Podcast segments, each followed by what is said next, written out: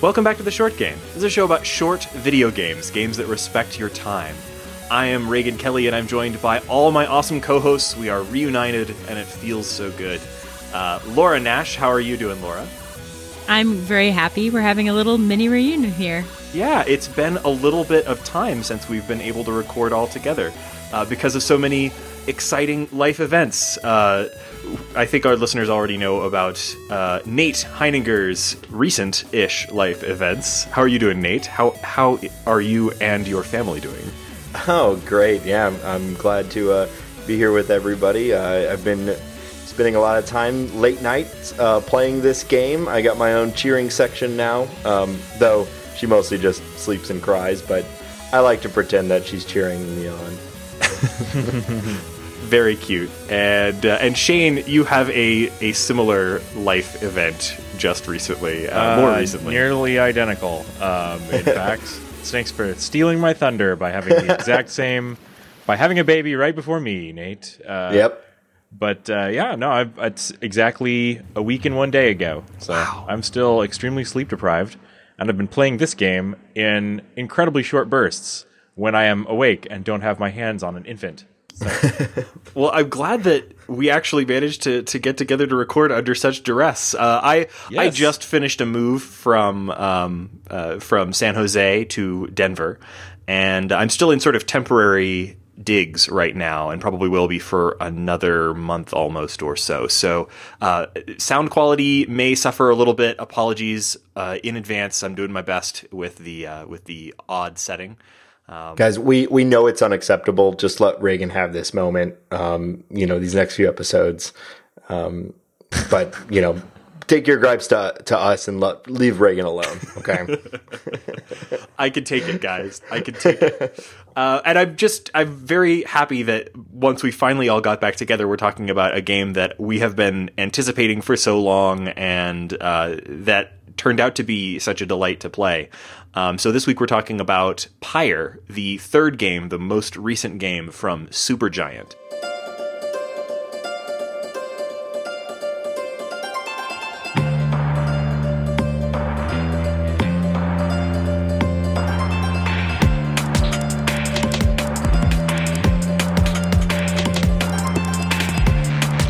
Um, our longtime listeners probably remember that we talked about Transistor, uh, their previous game, way back in 2014. I actually went back and re listened to some of that episode today, and that feels like such ancient history. That was episode 13 of the short game.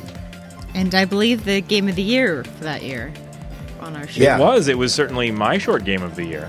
It, we, I think we we ultimately landed on it as our official shorty short game of 2014. The award that nobody cares about because nobody even knows I- that they receive it. Hey, I mail them a trophy. No, I mail him a trophy every year, and uh, only one of them have been returned to sender. So it's uh, uh, you know, Actually, someone Supergiant was incredibly gracious and and thanked us in a tweet, Shane. They, so they Oh, really? presumably one of their uh, social media people. Oh, I need to Uh, get back on Twitter more. Yeah. Oh my gosh, that's great. Yeah, 2014 Shane needs to be back on Twitter. Yeah, remembering. get it together. That's embarrassing for you, Shane, because Yeah. you know that they listen to every episode ever since then. Yeah, I absolutely. know. Well, So. We're going to praise them more on this episode, so. Greg uh, Kasavin gave me a call just today and said, "Guys, when are you playing our game? It's been out for like almost a month now. What? When, where's the episode, guys?" We actually did have some uh, of our listeners reach out and be like, "Are you not doing Pyre?" And so uh, here we are. I'm really glad that we're talking about this game and that this game came out. Um, bad timing for us all to have life events because this is a much anticipated and uh, spoilers, pretty fantastic game. Um, Oh, I'm excited incredible. for us Really to talk is. about it. I think people that um, you know when I see that Supergiant Games has has a game coming, I know you pretty much know what you're gonna get uh, in terms of quality, and that level of quality is incredibly high. For fans of indie games, uh, Supergiant is kind of like this, uh, like an, it's a known quantity. You're gonna get really incredible world building that is you know built around these like incredible central story questions. And you're going to have this flexible incredible gameplay that's incredibly customizable. You're going to have an incredible beautifully orchestrated soundtrack. By Darren Korb. Yes. In every case. what? And there will be some kind of westerny things. Um, we've talked about Transistor, but Bastion is um, also there, and I, I remember just the the western twang in your voice from playing more than five minutes. Very glad that a little bit of that flavor's come through even now. We've still never done an episode on Bastion, and that's got to be something that we go back to when we, you know, have some ha- have some dead time where awesome brand new short games aren't coming out constantly. I, it that time feels to be less and less now. I mean, we're it feels like every um, this is a good time to be uh, into games. We've been saying that for years, um, but it feels particularly heavy right now. I mean, we've got um, obviously this game, the um, you know Tacoma, which we're going to do at some point, real, real, Probably our really next soon. game, Yeah. So why are we so excited about Pyre other than the pedigree? Yeah, yeah. Well, um, I can say that the so the first time that I checked this game out was um, about a year and a half ago at um, uh, what's that thing called? It's an event in San Francisco. I'm um, excited about it because it's wizard basketball and rules. yeah. Okay. Okay. Enough about where we found out about it. It- It's Wizard basketball. It's an RPG with sports elements, and yeah, Wizards basketball. I think it's a sports game with RPG elements. I, I really think that Yeah. This is a uh, it's a it's sports. It's a fantasy sports, and not in the world of like fantasy football, fantasy baseball. Shane corrected me when I said that the other night. Uh, I called it a fantasy sports game to someone, and like out of context, that just sounds like you're playing fantasy football. It's a Yeah. sports game set in a fantasy realm. oh yeah, I mean, it's like FIFA. Yeah. I was not expecting to open a book and then in the game read a spell manual and start playing NBA jams. That was not what I thought was going to happen. Yeah. And it does about 10 minutes in. It's a combo of a sports game and a like a visual novel interactive fiction game, um, all with uh, the elements of an RPG all over it. Um, which is you see visual novel kind of mixed with RPG more commonly, but I can't think of a sports game mixed with uh, interactive fiction or anything even close to that. I can't think of any other examples that hit what this game accomplishes. What I think is interesting here is that so the director uh, Greg Kasavin says that they didn't set out to make a sports game, and in fact, he kind of in most of the interviews um, he expressed, and I think I, I don't know why, but he expressed some surprise at how much everybody compares this to sports games. Because he says they didn't start out with that as the idea, they just started out with the idea of building a game with an ensemble cast. And uh, if you look at uh, their previous two games, uh, you know, uh, uh, Transistor and Bastion, they both have this sort of action RPG thing, and they've both got their own twist on it. Um, and they're both telling an interesting story with sort of a mysterious world around it. Um, and a lot of that carries right through into Pyre. Uh, but you can kind of see where, like, if you were to take the action uh, combat of Transistor and think, how would we do this if we actually had a bunch of characters to control at once? You can really see a kind of a through line from the incredibly fun, uh, but basically you're playing one character combat of Transistor down to something like Pyre. You know, simplify the action a lot, but give you more characters to control at a time, and suddenly you've got something that is essentially a sport. Transistor's action was so intense that they had to let you pause and plan out every move. Uh, and this actually plays very similarly, but because I think they wanted to have this ability to have one on ones, they made it real time. You take that away, you have to simplify. Well, I was actually shocked that you get to have a little bit of a RPG controlling other character sense, but you play as a distinct character yourself. You're this kind of team manager, you're the reader. And Yeah. That kind of ties coach. into the setting, which is I thought was one of the most fantastically interesting parts of the game was the the overall world building and setting of the game. Yeah, so let's kind of talk about. I think the best way to handle this because there's. It feels to me like there's two distinct parts of the game. There's like the plot and the story, which is awesome, and then there's the sport game that we've been kind of hinting at. And I think it would actually be more effective to explain the plot, so then we can explain why the NBA Jam game matter, like Yeah. why it matters. So um, let's start with the kind of like what the world is and and and why you know everything matters and and who you are as the reader.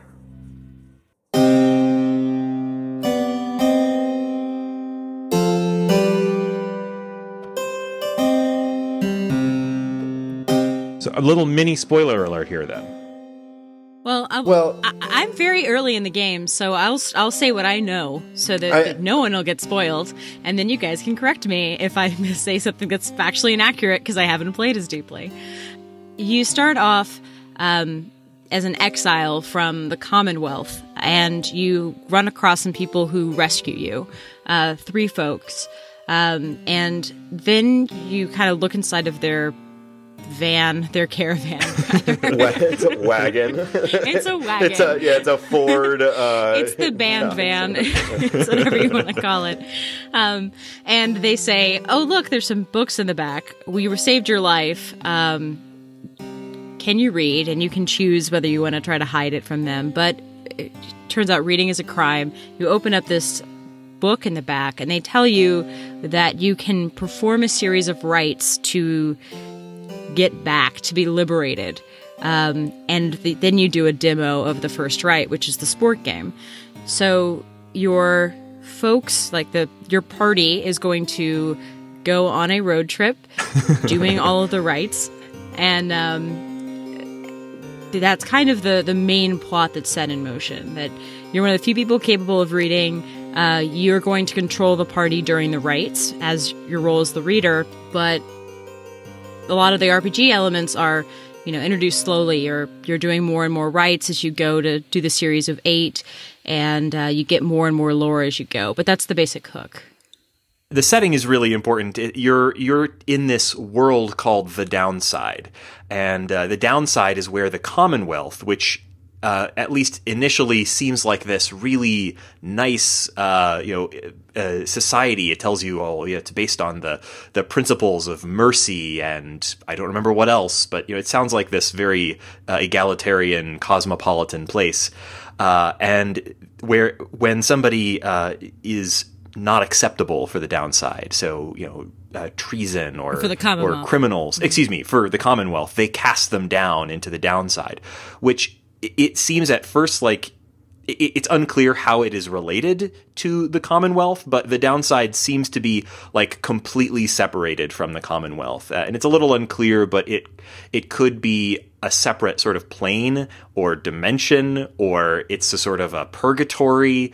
Um, you know, you're in this uh, in this place that is a sort of a um, almost apocalyptic wasteland uh, of a place that is just where all the refuse from the you know good society is cast down. To me, it sort of reminded me of the uh, the for, the Forbidden Zone. Was that it in Superman where they would throw people? I, I don't know.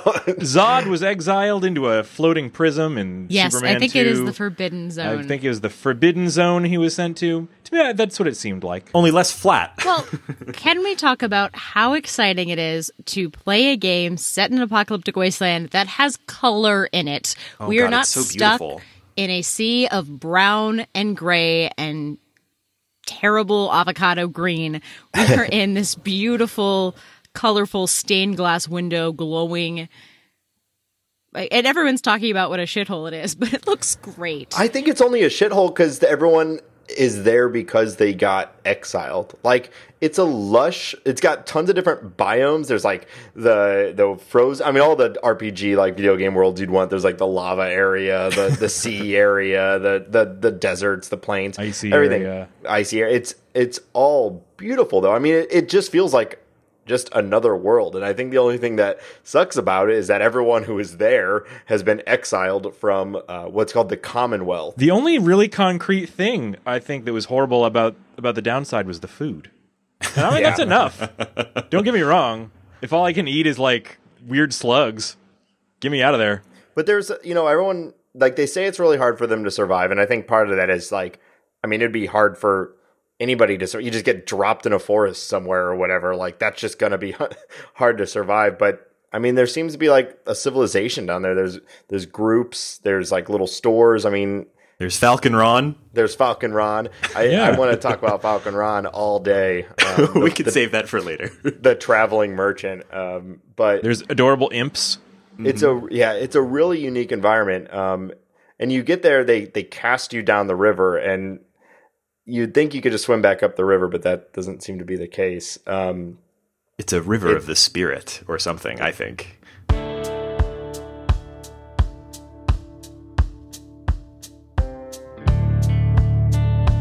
It describes so it, it, takes a while to sort of unravel its um, its lore, and so we won't uh, reveal too much of it before we talk about this. You know, before we do a spoiler break, um, but you know. It, it, seems sort of absurd on the surface that you know these exiles have to play like uh, fantasy basketball in order to free themselves from you know their exile. Uh, but there's this whole lore that's built up uh, around this idea of the scribes. You know, the Commonwealth has outlawed writing, but there were there are these uh, scribes that were uh, exiles in the downside who wrote the Book of Rites, and the Book of Rites is what you read to be able to to to do these rites that are the kind of game, the the I guess the combat system or the or the you know, sports game aspect of the game, um, and it's it's these sort of mystical rites by these long dead, um, sort of revered as gods scribes that allow you to ascend back to the Commonwealth. And something that kind of struck me about this element of it, you know, the, this idea of like the exile and being able to uh, earn your freedom through these mystical rites or you know or sports games, basically it actually kind of put me off at first a little bit. You know, when I first heard the description of the game, uh, I, I, thought that sounds a little bit disjointed. Something that kind of put me off about some of uh, Supergiant's past games. You know, the the world of Transistor or the world of um, of Bastion are a little bit not concrete and a little bit. I wouldn't. They're they're mysterious, but they also have a kind of a heightened fantastical element to them, and that's here too. But it goes a lot deeper than at least I felt like it did in either of their previous two games. Like, uh, I, without going into spoilers at this point, I left every one of those games wa- wanting to know more about the world, and right. in this one, one of the good things about it is everything you learn. And this is kind of part of the hypertext UI of the game. Everything you learn. Uh, you'll never forget because not only do you have the classic kind of book of lore where you're unlocking pages, but every piece of writing in the game has this hypertext on it. And so if you see a name and you highlight it, you'll be able to, you know, get a quick reminder of like where it what it, what is this person? Where is the uh, where do they come from? What are their goals? Maybe a quote from them. I love that. So what I think is really interesting about this too, you know, we, we keep talking about it's a sports game and we're but we're spending all this time on the plot because the sports element, like the actual gameplay when you're playing the, the game, the rites, I think that maybe ultimately is about a third of the game time, maybe even a quarter of it. The vast majority of this game is consuming the plot and the characters and interactions with the characters. Uh, it all to ser- it all serves the purpose of leading you to these games. So the games are a central focus on it, but actual like gameplay time, I felt like was mostly reading um, the you know conversations or, or history or lore or whatever, and that's why it almost felt like a um, interactive fiction game or a visual novel game that had a sports element. Um, when you walk away from the game, you'll probably feel like the rites were the the focus on it, and that's because that's the the really fun part of the game. It is an action game, and we're going to talk about that here in a moment. But like the majority of the time is learning about the world, and that's why I think, unlike a game like Transistor, which is almost all action, and then the the the lore comes at you, you know, through that. This is more like the lore is the core of the game, and then the action is like the part that moves it forward. I think that there's a you're you're right. There's definitely the same focus. Um, like the previous games have kept you in the action constantly and have sort of you know drip fed uh, the story. This one lets you interact with the story more or less, kind of depending on on your preference. Really, uh, about half of the of the story is in these optional things like locations that you can go to that have uh, some interaction with a character or invitations from a character sitting in the wagon, which is you know a big portion of the UI uh, of the game. You know, there's the the black wagon, the sort of special wagon. I, I, can't imagine anyone playing this game and skipping the people requesting to talk to you. I, I mean, know. maybe maybe if you want to just like plow through it and get to the get to the rites, but like I don't know. Even when I felt like I just want to move forward, I was like, I can't not talk to this person. Like, Yeah, the It- characters are all so extremely interesting, and all the dialogue is like actually really well written, or at least I thought so. I really enjoyed every minute of the every opportunity I could get to talk to them. But if somebody did disagree, they could skip it. I think. I think that's an important thing to note. true, The gameplay on its own is is fun enough that if you're just, and in fact, you could just start the game uh, in two player, and I think this is going to be a really fun multiplayer game. I really hope that they get online play going for it, which right now it's it's uh, just couch competitive, kind of one v one. or you can play against a uh, an AI. It's got a, an option to play versus the computer, which is nice because you can set up matches with you know your own custom difficulty, and you can build teams from people that might not have been on teams with each other before, that sort of thing. Yeah, and the AI is good. I mean, there are, and you can increase it. Um, you can get beat by these guys no matter how much you're actually trying to win. So, especially if you ramp up the difficulty.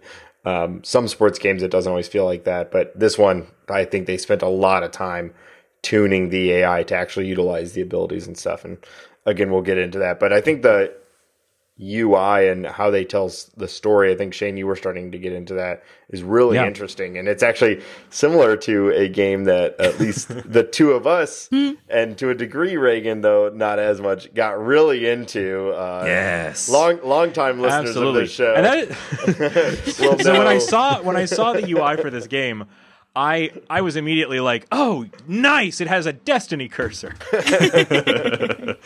You know, as a quick side note, I um I was listening today to our episode on Transistor, and Nate was like, "Yeah, I got a I got an alpha for this game, uh, Destiny. I haven't tried it yet. I don't know if I'm gonna like it." I was like, "Oh, That's funny. Oh Nate." no, he was so naive, so young, so naive. So the Destiny cursor is, I think, the most advanced piece of console uh, RPG user interface that has ever existed. I've played uh, that I've ever played on on a console, uh, which is not that many. I don't play a lot of console RPGs, uh, but I love the Destiny cursor because it's just so perfect. It has this sort of I, I to, to not call it I don't like calling it the Destiny cursor because it's starting to show up everywhere else, but to come up with a name for it, I now think of it sort of as the sticky circle. The sticky circle cursor. Whoa, please try There's a not to. name If you can for think it. of it something less technical. There's got to be a name for No, it. there's an official name for it. I, Oh, I should know this as someone who does UI. Um, I'm afraid to Google sticky circle. I don't know how that No. would. There's a term for it that I will find after I leave for the spoiler grape and text to you guys, but there is a real name of it. I well, I hope I would love to see someone someone analyze it uh, and see where it's popping up because I love it on consoles, and it has just like in Destiny, it has this sort of halo that kind of sticks to interactive objects. And the nice thing about it on console is like the circle kind of gives because it's an empty circle, it kind of gives you the illusion that nothing is obscured behind it. You know, unlike with a with a exact point cursor, and it kind of sticks to any um, edge or something, and if you can use it to pick up and drop stuff and move it around and change, you know, select boxes. And unlike a traditional cursor, it's it's large enough to see from your couch. Yes. And so it's easy enough to control with a joystick, which, you know, I don't know. It's nice. I like it. Yeah, as someone who increases the size of their mouse even on their laptop, which you're sitting like 10 inches away from, I appreciate the giant circle on the screen as my uh, Yeah. as my cursor. So I finally remember the name of them. Um, it's a version of the radial menu that, like the little circle thing that from from the '80s, but they've actually made it work as opposed to the '80s version, which does not work. I like sticky circle. Sticky circle. You heard it here first, folks. Shane, put that next year on your uh, resume. Uh, All right. sticky Shane, Shane cir- Kelly invented the sticky circle. They also call it a half pie in some variations. oh, I like that. Sticky pie? Yeah. but it, it is effective because it lets you either like you know someone's talking to you and as shane was talking about before like words will be highlighted that you can curse over or you can just hit x and just keep moving through the text you get to decide uh, what you focus on and there's a lot of times you know early on you see a name for the first time you'll hover over it you get a little bit of a you know backstory but then the next time it's always there for you if you want it like oh who is that Yeah. who is that And that's the person thing. again? You don't Um, really have to worry about missing stuff because so much of the game is is done in this really good hypertext. So like if you if you're just you know, I just sat down and I want to get through this conversation. I want to play some three on three wizard ball. Uh, I just hold down the square button and I'm like, zoop, I'm there. Yeah, and I feel like this is um, unlike most of these games that are like an RPG, but you have choices.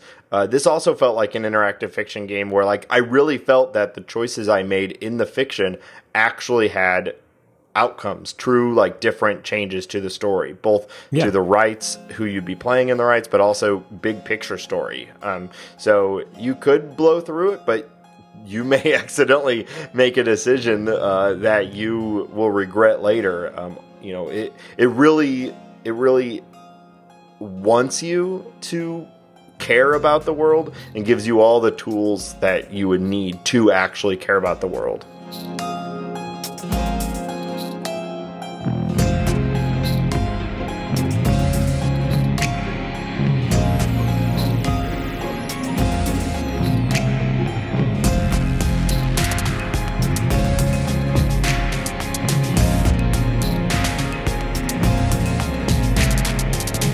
So as you guys got a lot further in the story than I did, um, I always find when I'm playing interactive fiction that depend- the game might guide me to either really strongly roleplay and protect my characters, regardless of how easy or hard the game would make it, or the game is kind of asking me to max min, to really worry about survival and, and be a little more callous towards the characters and more protective of of getting through the game or succeeding. How does the game balance that in this one? So this game does something that I think is really, really um, unusual and smart, specifically with this, and that's that um, it really hammers home early on that. Uh, and in all of the all of the sort of in-game text and everything, that winning is sort of not everything in this game. You can lose a rite, and, you can even choose to throw a rite. There's lots of characters who you are playing against in these rites who are trying just as hard as all of your characters are to earn their freedom. And sometimes winning isn't the right thing to do, or it might not feel like the right thing to do. And it always gives you the choice to lose a rite, and the game will continue. And that includes some of the like liberation rites later on, where you can choose at any point to basically, I mean, it, you might just lose a rite, but you can also choose to lose rites intentionally and let other characters kind of get that, uh, get out instead and that gives you this incredible uh, sort of possibility space. You know, th- there's probably, if you count every possible combination of who uh, is liberated and who isn't, there's probably uh, dozens, maybe hundreds of possible uh, endings altogether. So you talk about how you can throw games, and I, I, I don't think that's a feature that many people would want. Like technically, any game it's possible to throw.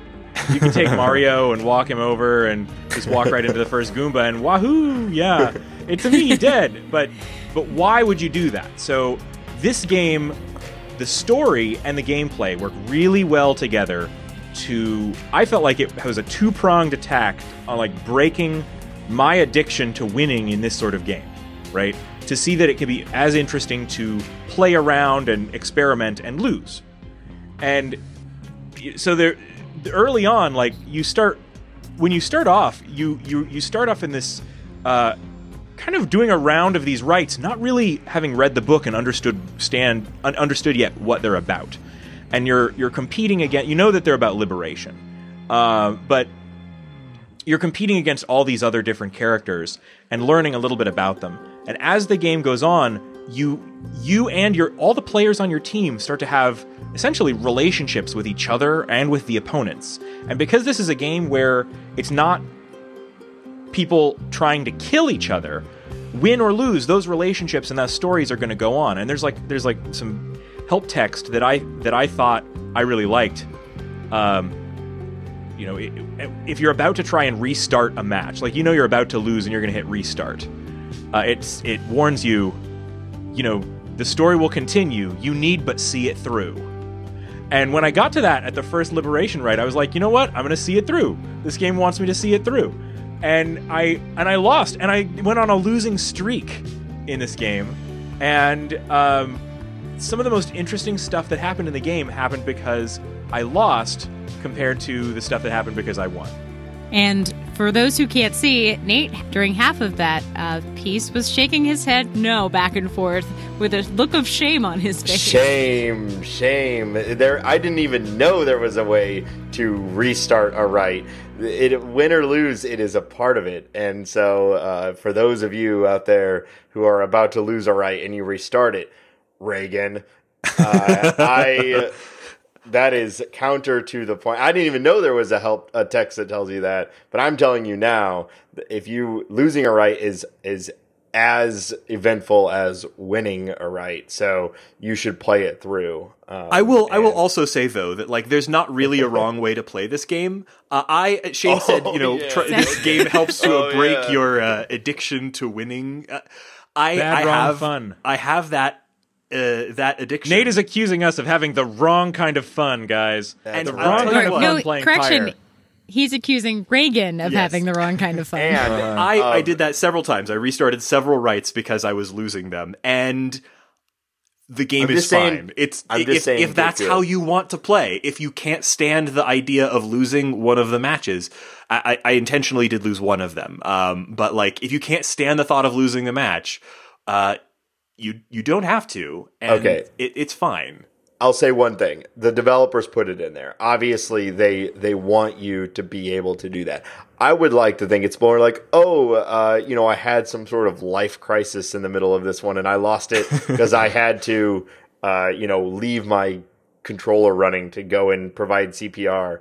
Um, not, not, Lo- it's there for life or It's death the situation. CPR button. Yeah. Yeah, you have to not- sign if off on I that. don't want to lose, but If the Starbucks across the street is on fire, Uh, My baby started screaming, and I just forgot to hit pause. yeah, that that's why that's there. Not because you just can't stand to lose. Hey, all Uh, right, all right.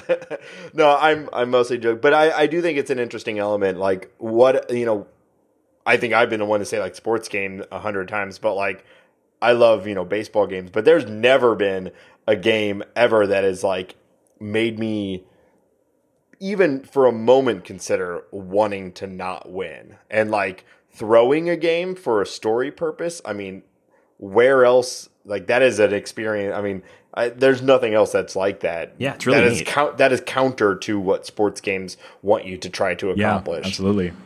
Yeah, I, I can't think of another game that's trying to enforce a community where you're trying to play people who you might like. Usually, that's saved for the end, like Undertale. Like you might not, Yeah, you're not trying to, you know, for people who haven't played, like the you can play that game and not murder your way through it.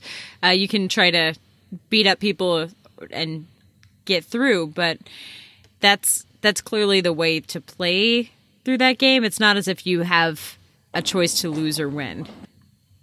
You always have to win in Undertale. There's just different ways of winning. Well, and with with that, like, I don't think it's totally unheard of to have games where it's like to kill or not to kill. Like you're making the moral choice, like that. While oh, interesting is is relatively common at this point, but like It's not common. Like it's Undertale is is famous for a reason. Like there's not that many there's not that many games that have that degree of choice in terms of how you Sure.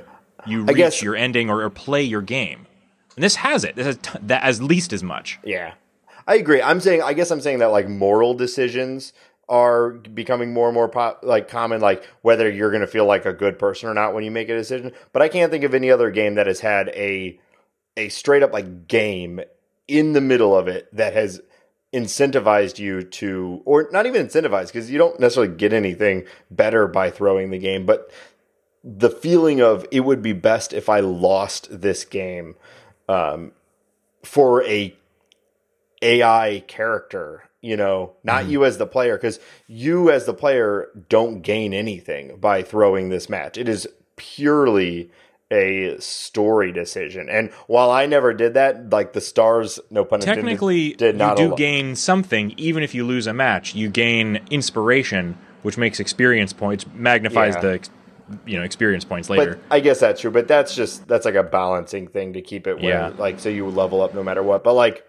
to for the for the player to give up every like any anything that you as a player are trying to accomplish to let like a story element go forward rather than your goals as a player is is unique, and I think that's one of the really is really one of the big accomplishments of this game that it, that gives you a feeling that no other game that I've experienced gives you. And I never had You're it absolutely right, line man. up like that for me. Like for the most part, almost every time I, I like I played every match to win, um, but it's I know that there were other ones that the way it lined up, like with what you're talking about, Shane. Like I think I probably would have thrown the match too if I had gotten that set of circumstances. The way I ended up playing most of the time, I felt like it was more justified for my characters to win than the other characters. But that was something I had to think about. Which, like, what other game, what other sports type game do I have to think? Like, is it the right thing for my team to win? Like, you don't go into the Super Bowl like, well, morally uh, you know, the, the other team, they really worked harder for this than I did, you know. it's pretty hard to think of another game where losing does not equal death or where the game isn't optimized to only continue if you win or losing doesn't sincerely you know it's not like you have to win seven out of ten. You know, if if losing does not equal instant death, you still have to win. You know, it, it, it there's severe consequences, or your character's nerfed, or like a lot of times losing is so penalized or even ends your game that it's hard to rethink to kind of break your brain and think about losing as a choice. most of the matches don't even have a significant impact on the story. You know, many of them are just introducing you to characters or uh, furthering kind of animosity or friendship between you and another character.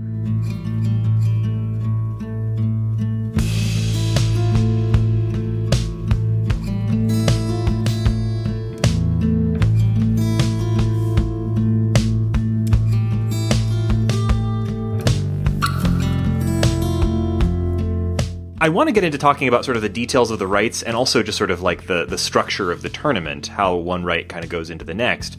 But before we dive off fully onto that, uh, we hadn't really completely talked about just how awesome this game looks and sounds, and I just wanted to spend a couple seconds talking about that. Like, guys, thank God for Darren Korb. Like, every soundtrack that he has done is fantastic. Uh, every Supergiant soundtrack is by him, and this one might be my favorite of all of them. I mean, Transistor mm-hmm. has an amazing soundtrack, but like this one has some songs that have this sort of like folksy, you know, vibe to them. Others it still holds that feel while mixing in some electronic stuff like it, it, it's re- and it's really long. Like you download this soundtrack and it's got like I, I forget, but it's like certainly more than like 50 tracks. Like it's a lot of music composed for this game. Every character has a unique song, and every team that you come up against has a unique uh, with hymn with full lyrics that are that is sung while you fight them in a liberation rite. Yeah, it it does thematic uh, music very very well. Like you, you'll get to the point where you'll hear a sound like a song, and you kind of know what character might be coming up. Um, they they do it really well with that. I, I think it's.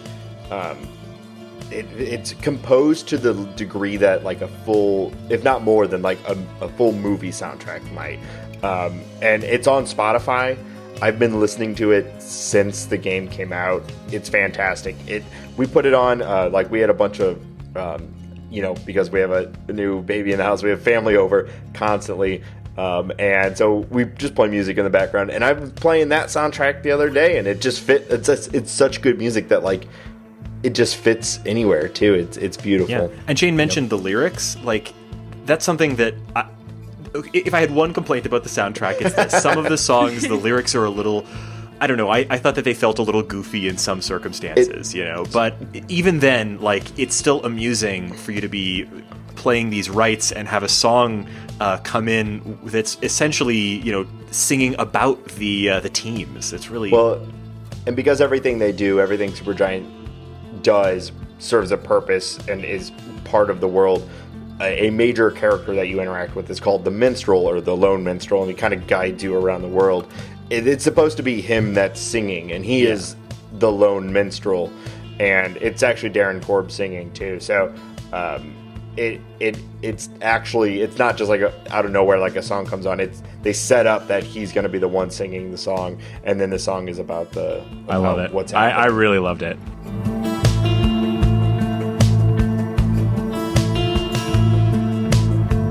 So I already mentioned I was excited for a pink dystopia, or at least just a colorful one. But um, I've mentioned this on the podcast once or twice before. I really like concept art from animation, and I think that the art um, is, if not inspired by, very similar to a guy called Eyvind Earle, who was the main designer for Sleeping Beauty. Uh, Reagan and I went to the Disney Family Museum uh, when I visited him. Thank you for letting me visit you. Um, they had a big uh, exhibit of his landscape paintings, and what they have in common is there's all this color and all this texture, and it's still completely flat. He puts like a million trees on, and they're in these crazy like bulbous shapes, and there's so much color and pattern in them, but it's still two dimensional. Um, and I think it's kind of, I mentioned stained glass, but it's that same kind of, it's not like everything is just glazed in a single color. Every hill has a slightly different pattern or model just to make it look like it's, it's visually distinct, but it's still totally two dimensional. Uh, I'll put a couple of the paintings in the show notes, but uh, his he's one of the only people I've seen with this art style. And I loved seeing something inspired by it show up, or at least that looked to me to be inspired by it show up in. Yeah, that was my first thought too. I, I immediately thought of his work, and if uh, if you're not familiar with uh, Eyvind Earle, uh, it, it, you probably are familiar with Disney's Sleeping Beauty. He did Maleficent. I know, Well, like the the the coloring of her. yeah, the coloring and the, chose the that color. backgrounds in that movie are astonishing looking, and that's the kind of visuals that this has. It has this feeling of like a beautiful old Disney uh, production. Um, but also modern. You know, there's there's a lot of things about it that don't have that that that exact feel. I'd say the character design feels a little bit more fresh. It's very detailed, very expressive, cool looking silhouettes. It's less film or TV and more like it's it's taking advantage of the glow of your TV screen. So it's it's like the color on those, um, which is already you know using color very well, but adding that glow that you don't get in old Disney, like that. Just the light is Yeah. really good in these. But what we're not talking about is what the actual subject matter of this of this location art in this game is, which is these the entire landscape of the downside has been transformed by these incredible dead star titans that are just you know these like enormous um, creatures that like litter the landscape that are all all have been killed in some way by one of the scribes. Really incredible, high fantasy. Uh, I think the hi- really high fantasy, fan, you know, incredible setting uh, sells the fantastical elements of this game better than almost any other part of it.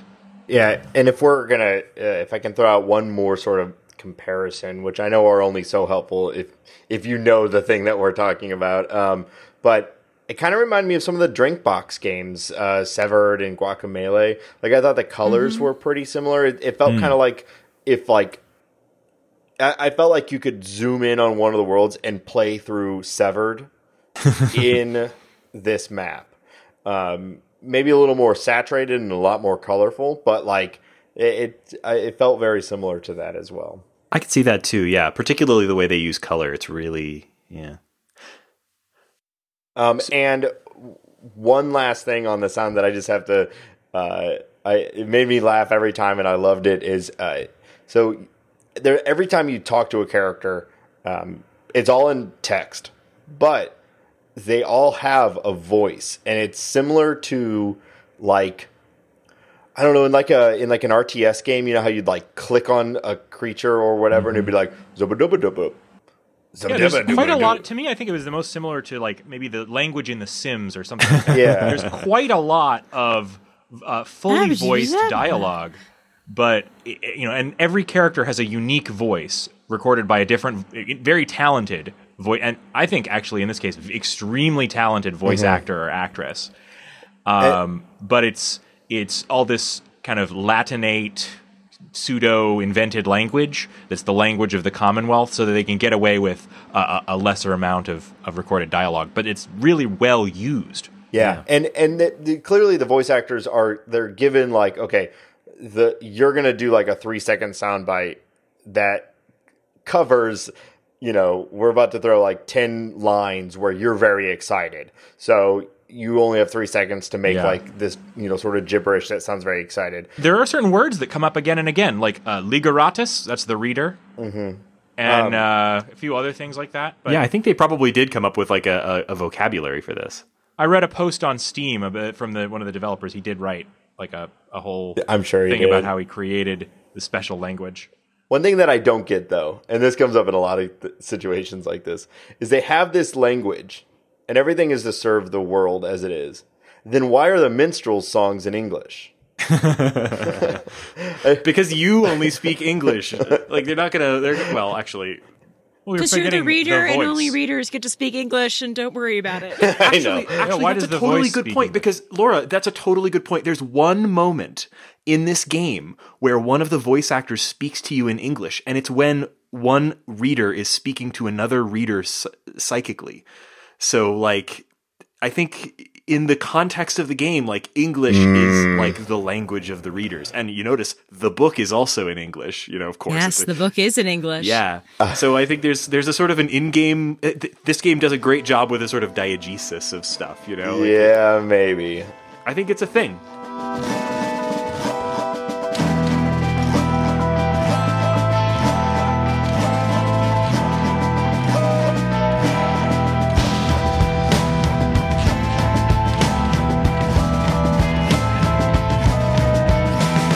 So, I feel like we can't let this episode go without actually talking a little bit about the rules of the rites, the the actual sport. You know, how does it work? Um, and you know, we don't need to go into tons of detail here, but there are some things that I wanted to talk about about it that I think are really clever and fun. I mean, it keeps it very simple.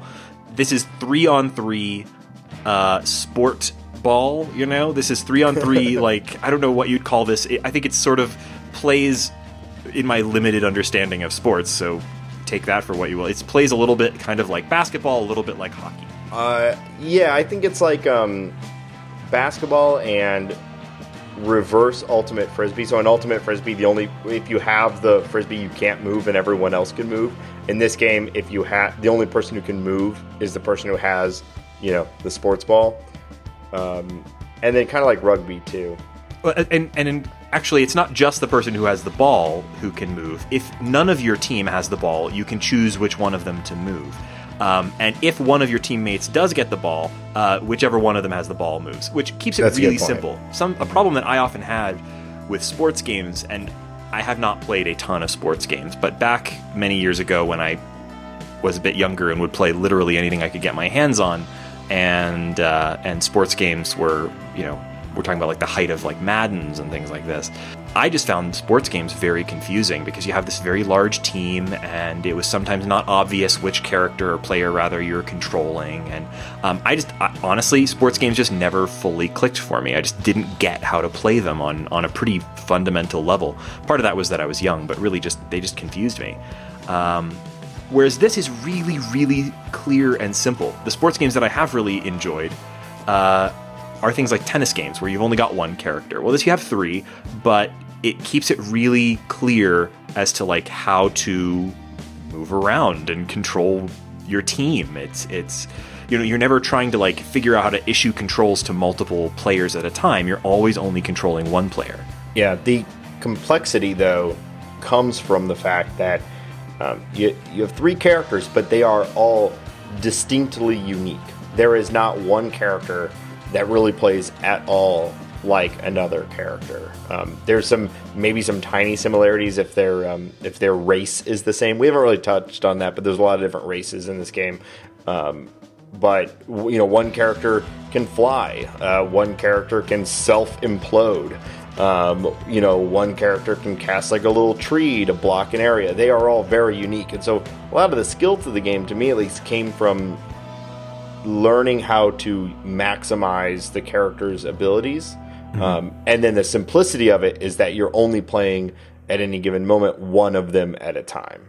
and each of them uh, has a few main actions. So it keeps the actual things that you know your your verbs in the game pretty simple. You know, while you're controlling a character, um, all of them have uh, the option to pass the ball, or if you don't have the ball, to just sort of pass control. So you're switching which character you're controlling at a time. Um, and that can happen really quickly at any distance. You can pass from one end of the field to the other with essentially no chance of an interception. The ball goes from one person to the other almost instantly. So you can pass at any time to switch characters. And uh, then each character also has an offensive action. Um, so each character has a kind of an aura that surrounds them, and it, its size is based on their stats. Uh, but basically, if another, if a character with a larger aura bumps into a character with a smaller aura, they get banished to timeout for a moment. Um, so, uh, eh, but the character with the ball has no aura whatsoever. They're vulnerable. Uh, and then, uh, so each character has an offensive move, which mostly sort of throws their aura at another character.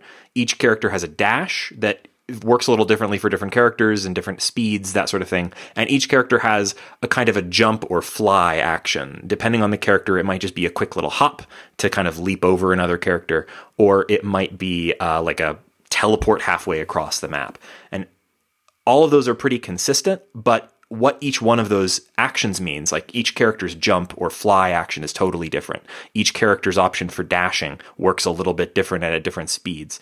Uh, oh yeah, everybody has uh, has a different level of stamina that kind of gates how much you can use these actions. So it it keeps the actions really simple, but each character, the, those four actions mean totally different things. Mm-hmm. And really rewards you kind of experimenting with and playing with each of the characters to try and get a sense of how to use them. And then the RPG element is as you level up, you as completing rites, win or lose, you're going to get um, inspiration, which is another word for experience in this game. Um, it unlocks new masteries, which are a skill tree. You'll recognize it if you've ever played an RPG. And also, you unlock uh, or you earn different talismans that let you they can be real simple like plus 8 to quickness or they can alter an ability or give a new ability so you can sort of not only are you learning the characters you're also advancing them in a way that fits your play style and they become stronger and, and faster and better if i can talk a little bit more about how customizable the game is in that way um, you can you can level up any of these different elements that nate just described uh, but you can customize the way that the game plays as well um, in a way that's really similar to something that Transistor had, where you could put on these limiters uh, that made the game harder and in exchange get more experience. Uh, this game repeats that with these constellations that you can kind of include or not include in the ritual. And um, with those, like, I, I really feel like that is an incredible way to add a difficulty slider to your game uh, for people that really want to um, kind of dynamically pick and choose how hard a certain encounter might or might not be. So you can turn them all. If you turn them all off the whole game, you're going to steamroll every opponent uh, probably, and you're going to.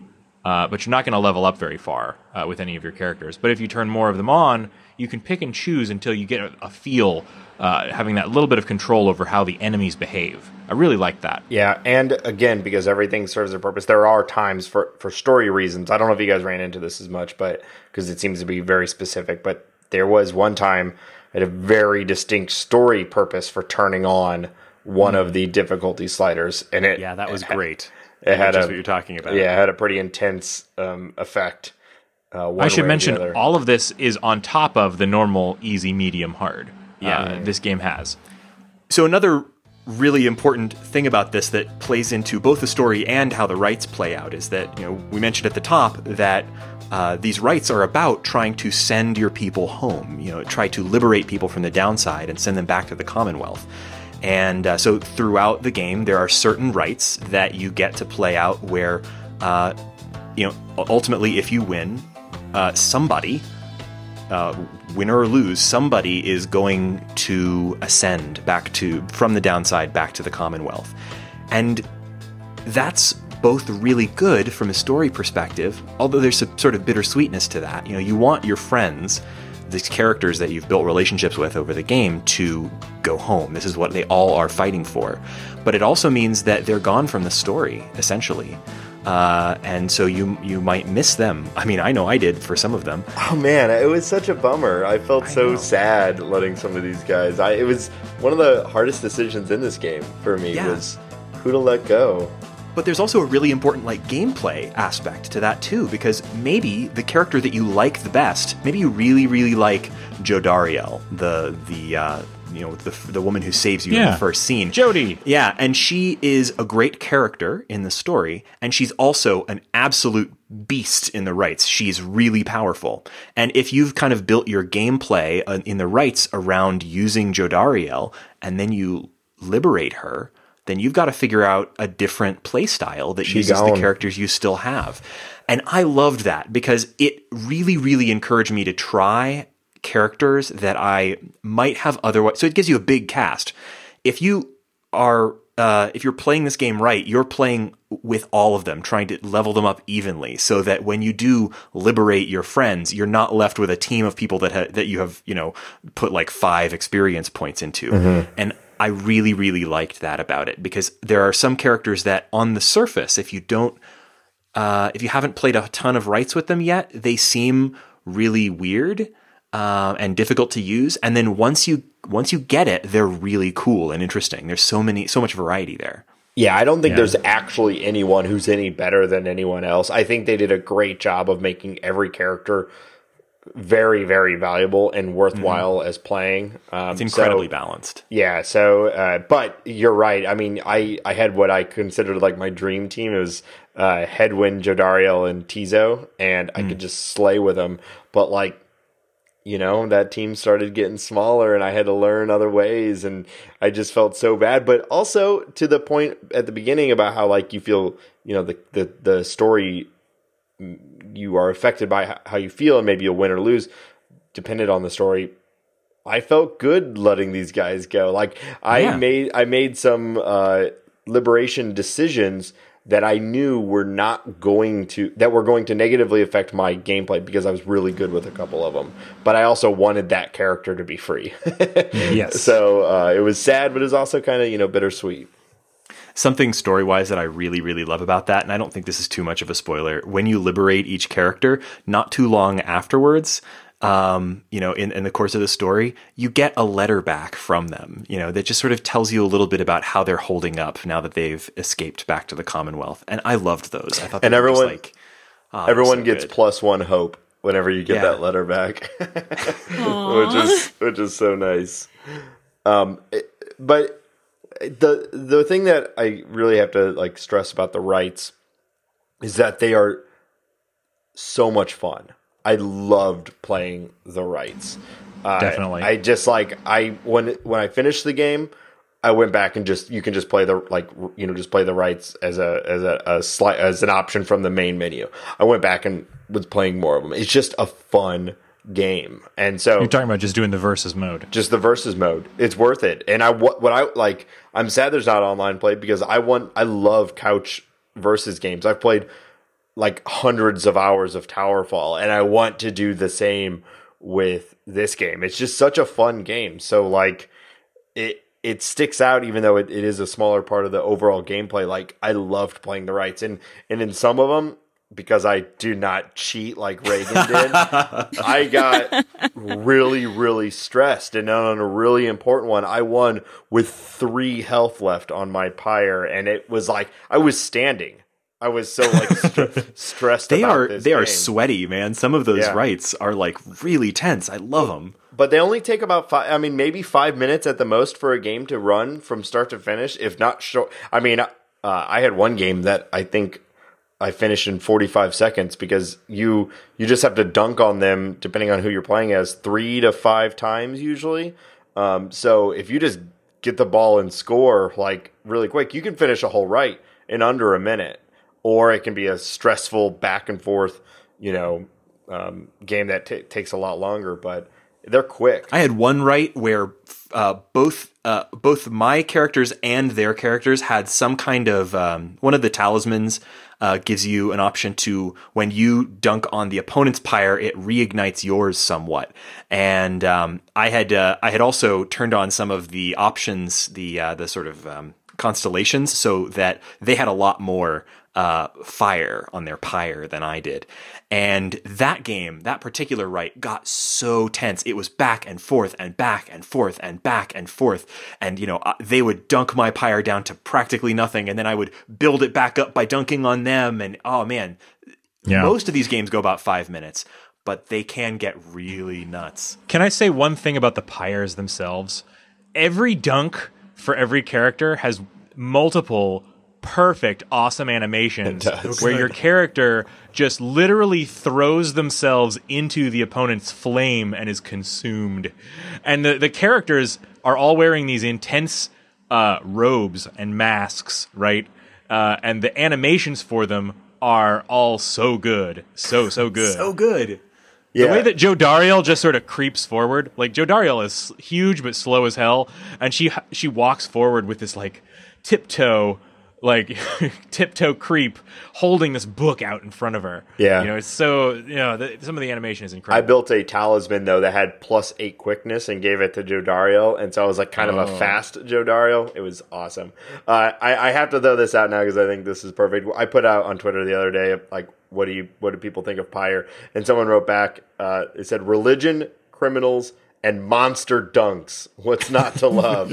uh, Monster dunks. that was at post butt wave great twitter handle um so Incredible. monster dunks uh both literally literally uh because they're they're kind of monsters and figuratively um i mean this game Could that be the sequel? Can we get Pyre Two Monster, Monster Dunks? dunks. it is a satisfying feeling when you especially with someone like Jodario who is slower so you have to get all the way to the other side of the field and Yeah. you know get into their pyre uh, you can also throw the orb um you know which is a little That's less a risky move. It is. It's a little less satisfying because it's not a monster dunk, but uh, it actually does serve a really good purpose. Is when you do monster dunk, your character that character is banished for the next round.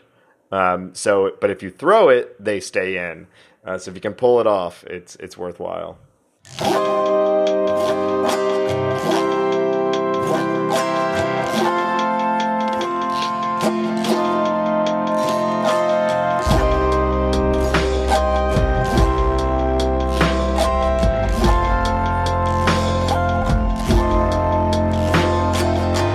So I know that uh, we're all eager to talk about some of the, you know, who we we uh, liberated and No, no, no. Sorry, I have one thing I want to do before the spoiler break because I want to have everybody everybody together. All right, so one of my favorite ways. I just want to throw one more thing about the game. One of my favorite ways that it was customizable. We talked about so many ways that you can customize your gameplay in this really natural way within this, you know, that becomes a part of the story. But the best customization that they offered is there's this adorable good good dog character named Rukey Greentail. And he's such a good boy. And at first, I wasn't sure I liked him or not. But he came to me in the black wagon and he asked me, Does my mustache make me look disreputable? and I said to Rukey Greentail, Yes, because he has a mustache that much resembles Much, much resembles. much resembles the mustache on my good brother, my good good brother, Reagan Kelly. How could you shave that precious boy? What did you do? that He precious boy that me, looks Reagan. like Reagan. He came to me and he asked if the mustache made him look disreputable, and I told that good good dog, yes it does, and he shaved it off. Did he? Oh, and that, said- yes, he did. He removes the mustache. That's No, funny. I can't. I cannot live with this shade. This this shall not stand. How could you shave that good good boy? He looked so proud of his mustache. It does If look you look shaved good When Reagan. he, when he was sent home in glory, Reagan. It is ah. identical to Reagan's current mustache. You're right. Oh no. Listeners, I uh, I work from home and, and uh, you know I, I only interact with people and things like podcasts. I live in a live in a podcast hole, and so because of that, I've been able to uh, disregard uh, all haters and grow a magnificent mustache. a disreputable mustache in the glorious. end. Listeners, tell us what you think about Rukey Greentail's mustache. Rukey looked awesome. He's a good dog. I love it. If love you him. think Reagan's mustache makes him look disreputable, please reach out to us at underscore short game. I don't want to hear it. I don't want to hear it. Um, well, I guess that's probably as good a place as any for us to break for our spoiler break. I want I want to tease one thing more that we've left out in this entire conversation for a purpose. There is a story element that we're not talking about. A very deep story element that carries much of the game. So we're gonna talk about that and more on after the spoiler break. But it is as much. We've already been talking about how deep and intense this game is as far as the lore. We haven't even touched on a major part of it. So if this game already sounds fun to you, just wait because there's even more. Um, or and just go play this game. Like this game is That's what I super mean, good. yeah.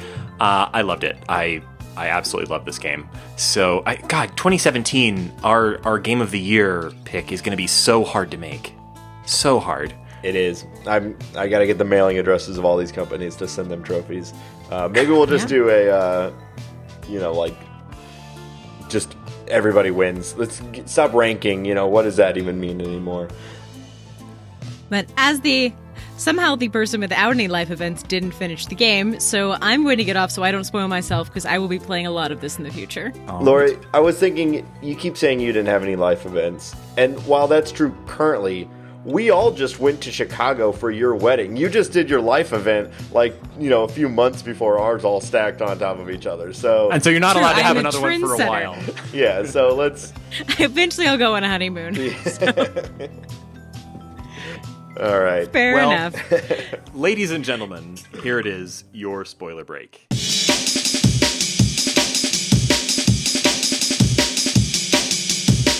So the part that we were leaving out, assuming you've played the game, we're going to be you know rehashing that. But if for some reason you're still listening and you have not played the game, uh, slowly but surely, what develops is a a sort of mysterious character um, by the name of Sandalwood, uh, or at least that's all you know about him. Uh, is sort of a the mysterious benefactor of your being in the rites at all. And you slowly start to learn that he is planning a revolution in the Commonwealth. And he'll be doing that by using the fame and fortune that the winners of the rites get when they return to the Commonwealth. So as the story develops and, and continues, you start to not only be balancing, you know, who you're playing as, winning the rites, and who you're letting free, but also balancing that with how they're going to contribute to what just becomes the plan. And as the game continues, the the people in the Commonwealth start to kind of figure out what's going on, and it all starts to take this sort of darker and darker tone um, because you're essentially taking part in a revolution, which is awesome. I really liked how they played that into the lore with the scribes because it takes a while to sort of spin out. Okay, what is the deal with the scribes, and you know how does that, um, uh, how does this ancient history or these basically gods uh, relate to the current situation? But the Commonwealth uh, was preceded by an empire that's really sounded like a kind of an basically you know evil empire and the commonwealth uh, was formed when these scribes who were all people who got exiled to the downside uh, you know created the rites and and um, basically gave up their freedom to start sending people back to the commonwealth. And it, the uh, the commonwealth was essentially founded in the name of the scribes. Uh, I don't think the scribes themselves founded it because I think that they had to stay in the downside. It was a little unclear. All this stuff is sort of told through, you know, verse like, you know, legends. But long story short, this revolution that you're taking part in is a kind of a mirror of this revolution that created the Commonwealth. But the Commonwealth, founded in the name of the scribes and everything, has fallen. You know, they've outlawed reading, where obviously, if it was founded by scribes, that doesn't sound like a founding principle, and it no It was- longer sort it was of when they the invented vision. the stamping press, which I thought was a neat detail. The and so the character of Volfred was exiled specifically for uh, owning just such a press uh, and making making uh, making written words available to people So- to read. There's something about like in fantasy games, like feeling the need to come up with another word for things that we have a word for. So, like a stamping press is somehow a fantasy version of a printing press. Like they've they've they've evolved to English, but not exactly. Yeah. You know, it's it's funny. I, I there's just a couple. Well, you know what's what's it. nice about it is anytime they have one of those weird fantasy terms, they kind of um, ease you into it by making it hypertext. So you can hover over the Yeah. word stamping press the first time you see it and see like, oh, what is it? Oh, that's a printing press. oh, they were out. Oh, and furthermore, they were outlawed by this king of the Commonwealth or whatever. Yeah. So, so you can um, they use the that kind of thing as specifically as a way to deliver more background.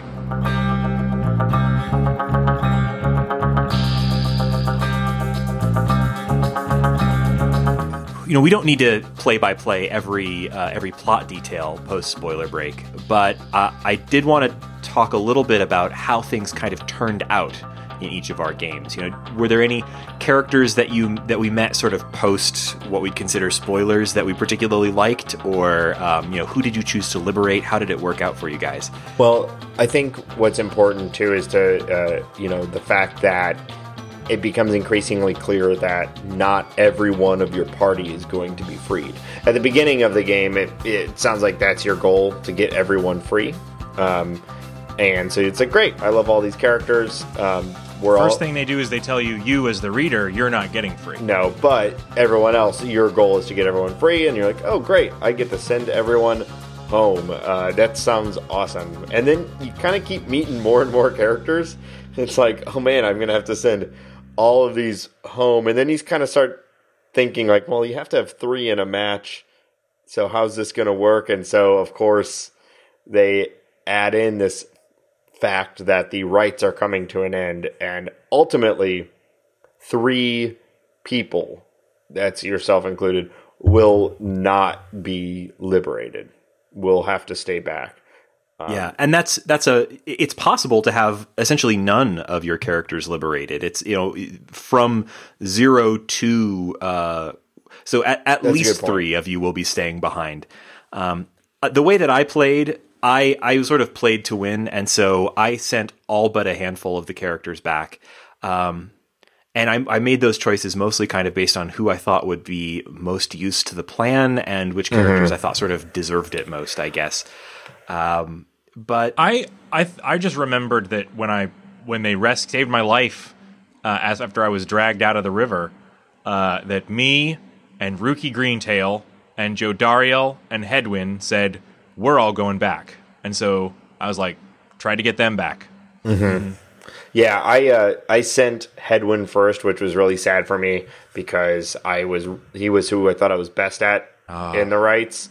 But I mm-hmm. also this was like the first time in this game I was like, man, this game is making me feel like something that I wasn't expecting to feel in this game, which is I was like Hedwyn was even kind of sad that he was going because he was like, I I said I wouldn't leave until all of you had left, but I will go. You know, it's like I thought Hedwyn would be the first, the best first person for the plan. He's like the leader. You know, we need a strong force on the other side. Um, so he's Yeah. what? eh, Who did you guys send first? I also sent Hedwyn first, and um, that was because I, at the time I uh, I when it became a possibility, um, the character that I named May. That's a detail that I thought was really neat about this. By the way, there's that character who's uh, who doesn't remember her own name. She's kind of you know off. She's moon. Just rhymes with hay or something like Yeah, that. Yeah, and she says, "I know that my name rhymed with gray," and then it gives you a choice of about a dozen different options. Um, and so, of course, I chose May because she has nightmare eyes, and uh, and so May, uh, May for me, kind of they they do have a lot of differences in their play style. There's no two characters that are really alike, but May kind of slotted into the slot that Hedwyn would have occupied in my in my roster, and that worked out okay. And so I was able to send him back without like at that point you don't have a ton of characters. Um, yeah, Hedwyn was one of the ones that I didn't send back. Um, Really? And yeah, no, all? I, I I didn't use Hedwyn that much. I actually wasn't really that that interested in Hedwyn's character. Um, but I liked his story in the end. Uh, he was he I at the he was the one I was going to try and send over last. So uh, at the end of the story, well, I don't want to spoil the ending yet because we're we're going to talk about that. But Well, um, I This was is I the spoiler trying. break. Yeah. I, I tried to send Hedwyn back at the end, and then because I had one final slot, and I wanted to get my you know A team out of the downside. Uh, but then at the the twist at the end is uh, you're finally offered a chance to go yourself, and I was like, nah, fuck this, I'm out. So seriously? Uh, that's funny. Yeah. I, yeah, I, Oh man, I went the whole way other way around. I sent um uh, what's his name? The the the guy who's sort of nominally nominally the bad guy. Volfred. No, not Volfred. no, um, Oralech or whatever. Orlek. I sent Orlek back. Oh, Uh, did I, I you? thought yeah, it just seemed like such a bummer. Like Orlek is uh, is kind of the bad guy, um, but there's no Kind of the bad heavy. guys in And this it's game, really in a only the last like twenty percent of the game does Oralech kind of Yeah. like come in. and and he's like like his backstory is really I thought was really interesting. Like he was uh he won one of these rites and then got kind of shafted out of being able to go home. And so I just sort of felt like, you know, it's a choice between me sending uh the reader back or sending him back. And the other characters that I still had uh, at the time were uh Ti'zo, Big Bertrude and Volfred. And I was like, you know, they can stay. So Um, that's funny. We we were pretty close. I my final decision I had Sir Gilman. So and I ended up sending him back. I was like, the reader can stay, and then I had uh, Big Bertrude and Volfred stay as well. Can I just like sing the praises of Big Bertrude as a character? I absolutely loved Big Bertrude because when she first shows up, she seems like, you know, bog dwelling witch. She's basically a cliche or, you know, she's she seems like seems like this background character. And then when she joins your party, it's a bit of a surprise. And the more you interact with her, the more interesting she gets. She's really an interesting character. And she's super, super fun to play with. Like in the rites, she is a beast there's this uh, there's this one talisman that you can get for her. It's the one that you get by completing her scribe trial, which is this whole other thing we haven't talked about and probably don't need to. But um, you get this talisman for her that lets her like blast wave attack penetrate through walls. Which means that she can basically sit where she's safe and take people out over this enormous area of the map if you buff it up. She's she's absolutely nuts. Yeah, she was my uh, replacement for Jodariel when I sent her back. Yeah. Jodariel is a great defensive character, and Bertrude is. As I well. yeah, I, I kept Joe Dario for a long time, but Ti'zo was my go-to. Ti'zo was one of the last ones that I let through because Ti'zo could just fly over everyone and was super fast, and I buffed his um, his bomb. But I want to talk about what endings you guys got because I, Reagan, I feel like you and I might have been pretty close on our final outcome, but Shane, I think it sounds like we all you were more different than ours. So can you tell? So what, when you finally make the decision, you get like a wall of text, or not a wall of text, but they tell you how, like what happens in the Commonwealth. So Yeah. Yeah, I'm wondering, In like, mine. what happened. The plan is a success, but uh, so the Commonwealth is, is overthrown, but it's a bloody battle, Hmm. and the um, the characters you you get an update on what all what has happened to all the characters afterwards, and you go back, and the reader sort of. Uh, uh, kind of fades into obscurity. You know, the reader who you know you only really illustrate a little bit about that that character's background. He just achieves whatever his end was, and I had gotten revenge on the Commonwealth, which was my my goal all along. But for me, some of the characters that were enemies that came back were were most interesting in the ending. Um, one of the first in my first liberation match, I fought against uh, Igneous, uh, who is I can't remember the team name, but he's a giant uh, devil, uh, similar or demon, sim- similar to Jodariel, uh, and he's held up as pretty much like the worst guy, uh, as far as I could tell. But when he goes back, like the letter you get about what he what he's doing is, uh, well, he opened a bar, and he's you know, he- and and when uh, Jodariel goes back, she and him seem like they kind of take up with one another. Like uh, they become very close friends because they're both these. You know, they've been tainted by the downside. They, if you stay in the downside too long, you become a demon and you uh, you grow horns. And so they've kind of found companionship with one another. In the end, they became friends.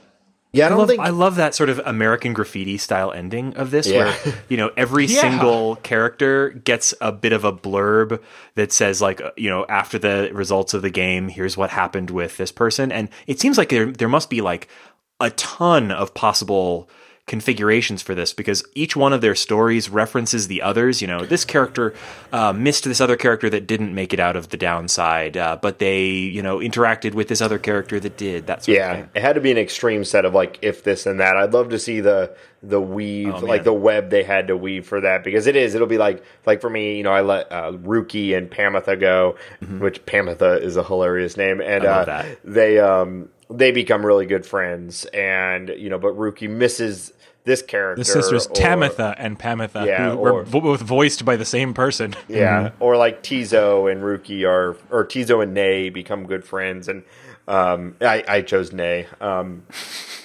because Not it's because it's almost It's yeah. They make a joke about Bay. It says Bay, and then like couldn't be, could it, or something like that. um, yeah, I I love that ending. So you got a you got a bloody resolution to the Yeah. to the uh, uh, I got a a pure peaceful ending. Like it, I think I don't know, but I feel like I probably got what would be considered like the most good ending. Not not objectively best, but like most good as far as like everyone pretty much had a great time. The I think there's a was what was your percentage of chance of uh, success at the end? I didn't see it before the whole thing happened, but I know before I let Sir Gilman go, I was at eighty four percent, and I'm assuming Yeah, Gilman mine only got up into the 70s. Yeah, Mine was I'm 90 assuming- right at the end. Okay. I don't know what Gilman a- added, but I'm assuming I was into the mid to high 90s. But I, it could be like a score. Like if you're above 90, you got you know the the good ending. I I sent basically everyone on the Nightwings, you know, the, your team, uh, back to um, uh, back to the Commonwealth. Uh, but my reader chose to stay, uh, which I kind of liked. It sort of felt like the right way to do it. You know, you, you um, and anyway, uh, it, it it had I thought just like a really lovely ending. That sort of description of you know that that everyone recognized that these this you know this group was sort of the scribes come again and that it was a you know it was a bloodless coup and it, it was just like a really nice lovely ending to the stories for all of these characters and even the ones who stay in the downside even your opponents who you defeat and stay in the downside you get a nice sort of description of of how they lived out the rest of their lives. And the downside is not hell, you know? It's hard to live there, but it's not hell. And so these uh these stories for all these characters, you know, who who stayed, who don't leave the downside, are still sort of like they're a little bittersweet, but you know, they're they're living their lives and um, it's nice to sort of see that they all have not exactly a happy ending, but an ending that you know they, their story continues. Yeah, that's what ultimately why I made the decisions on what I did is uh, for who should stay. Like it's like Big Bertrude, she's got a thriving business, so if anyone can survive down there, it's her. And then Volfred, it felt right. Like he's the one who planned all this. Like it almost made more sense that he should have to stay back, win or lose, and He like says let that he, else. uh, he you know he uh, he doesn't want to go at one right. point, so. And then also Reader, I had stay back, and let- pretty much, and so ev- I didn't lose any of the Liberation ones, so everyone else got to go back. I, I was I had very few slots at the end because I'd th- I'd lost once and I threw once because um, Pamitha the harpy asks you to throw so her sister can leave, uh, and I was like, all right, everybody gets one. 'Cause at that point, I didn't know how that the slots were limited. Yeah, I was like, all right, all right, we'll send Pamitha. But that was uh, a tough okay. one for me, man. I, actually, I, I almost did throw that match too, but you had played a little farther than me at that point and had told me over Slack that you had done that, and so I was just sort of curious to see how it would play out differently if you know if she didn't make it back. Uh, and now I kind of wish that I had because, like, I don't know, I, it would have been nice to see those sisters reunited at the end of the story. Oh, they weren't reunited. Pamitha stayed behind. Oh, bummer. Wow. dang. yeah. Um, so I have to tell you something though too, because I I did not have that happen. Um, you know, one thing we haven't talked about is there's like a scoreboard basically, and you can kind of whoever's at the top besides the Nightwings, which is your team, they'll um they get to play in the Liberation rite, and you can kind of game it a little bit. Um, by choosing, if you don't want to play someone in the liberation rite, you try to beat them in a normal rite, so they lose standing. And knowing that that decision would come up, anytime I could play the Essence, which is Tamitha's team, I would play them to keep them low on the scoreboard, so they never had a shot at liberation. So I I kept playing other people for it. So I never even had them like asking for their liber you know for Pamitha to ask for Tamitha to be made free so I didn't have Yeah. to be put in that situation I'm sure there's a lot of events that I missed because of that sort of thing. Different elements that that you know maybe you know for me certain teams just never made it into a liberation rite, and I'm sure there's details that I would have really enjoyed uh, seeing if they had. I just really like that about it though. It's it's so varied. did you guys free Rukey of his debts I I don't know. Um, So, I sent I- him back to the Commonwealth. because I think think so. this is an example of of that. Um, I had Rukey on my team, and I played the Dissidents, which was another team of all dogs, uh, but they're bad dogs. And Rukey owed Barker, who was the main guy of that one, owed money to Best him. Best music in the game. Yeah. No, Manfree is the best music. Um, but uh, uh, you can challenge. Rukey challenges him double or nothing. If you win this rite, you'll get like Rukey will be freed of his debts. But if you lose it, you know, double. And so it adds this like I was so stressed for Rukey. I picked like I was trying to level up someone. I'm like, nope. For this one, I'm picking my A team. You know, I picked only the ones I was good at. Um, and so I think you would only get that. I had to choose to play the dissidents. You you know, in the back half of the game, you pick one of like three people to play. So if I hadn't picked them, that would have never happened. And Rukey gets like plus two hope permanently if you do it. Nice. And there's the other one with Big Bertrude, where if you play the Hmm. um, the witches, the the the withdrawn, I think they are the other Yeah, team of crones. If you do that one and you turn on the um, the glory star or whatever it's called, um, Yeah, the one that relates to their god that they worship. yeah, and if you beat them, the that witch takes negative five hope forever, which I'm assuming happens. I, I beat them. I'm assuming if you lose, the same thing happens to Bertrude, which is brutal. Yeah, and I, I I beat that too, and then faced them again later in a liberation rite, and I mean that made a big difference. Like that's that's their heavy hitter, and that was a tough fight in the liberation rite, mm-hmm. but we won, I think, just barely because earlier in the game we'd you know shown them that their god was dead.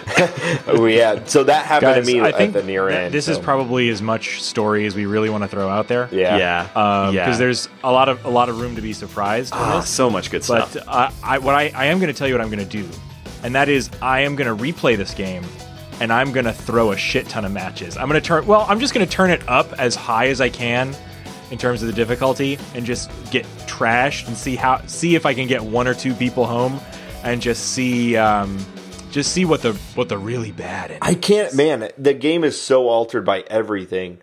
I can't imagine what happens if if you lose every single match. But they have to have it set up to. They have to have that a solution that you don't Yeah. replay anything. So there has to be something that happens, and it's kind of. I'm sure it's not great. Nobody goes home, and the plan probably fails. I wonder if you even get very far into the discussion of the plan. Like.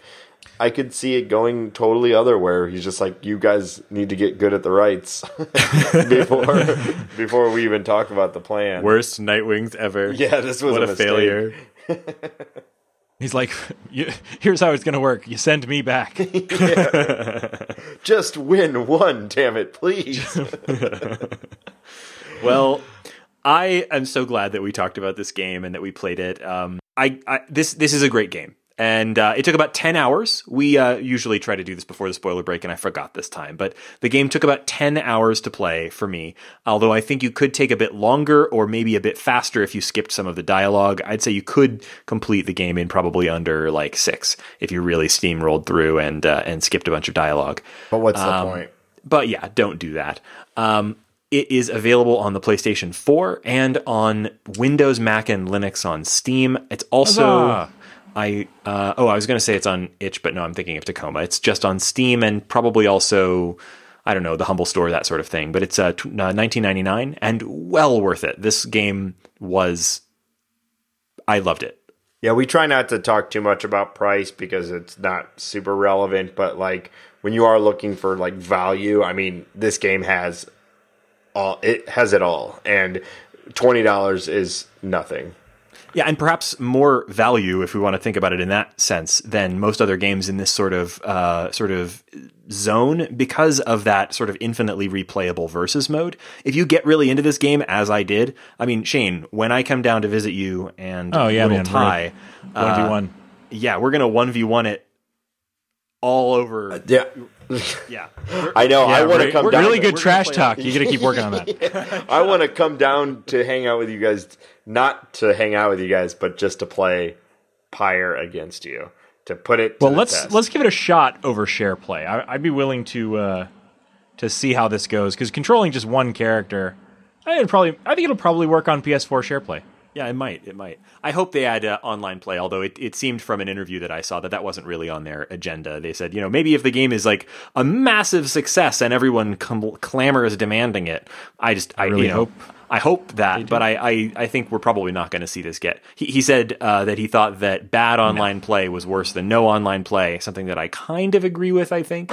Um, so I don't know. Nintendo has been pulling off bad online play for 15 years now. So That's true. Man, don't even get me started on Splatoon 2, which is a great game, but like, man, so much trouble with just any of the basic, basic online play functions that you expect from a modern console in 2017. I, I'm calling friend codes. Um, I'm calling now the next big uh, esport is the rites empire. Yeah, that'd be rad. Well, um, thank you guys so much for joining us on this episode of The Short Game. Next time, we're going to be talking about Tacoma, which I'm already about halfway through. It's not a long game, I'd say, you know, three ish hours, uh, but I've just had, uh, just started it last night and haven't had time to finish it yet. But I can already tell that it's another great game. This is from uh, Fullbright, the folks who made Gone Home. Gone Home was the topic of the very first episode of the short game. Um, maybe don't go back and listen to that episode of the short game. We were still finding our legs, but do play Gone Home if you haven't. Disagree. And- go go through our Hey, whole. it was a decent episode. we got a Uh, sound quality 128 was weird. episodes. Yeah, and um, absolutely uh, join us next week to talk about Tacoma. If you have a suggestion for a game that you think is short and great, let us know. Uh, easiest way to do that is go to our website, www.theshortgame.net, where you can find our contact form, or you can email us at info at theshortgame.net. You can contact us on Twitter. We're pretty active there at underscore short game. Uh, and you can also find me on Twitter. I'm at Raygan K. That's R A Y G A N K. Uh, Nate, where can people find you? On Twitter at Nate STL. And Shane, where can people find you? Also on Twitter at 8bitshane. And uh, Laura left us at the spoiler break, but she's at Laura J. Nash. Uh, thank you, Laura. And thank you, listeners, for joining us on this episode of The Short Game.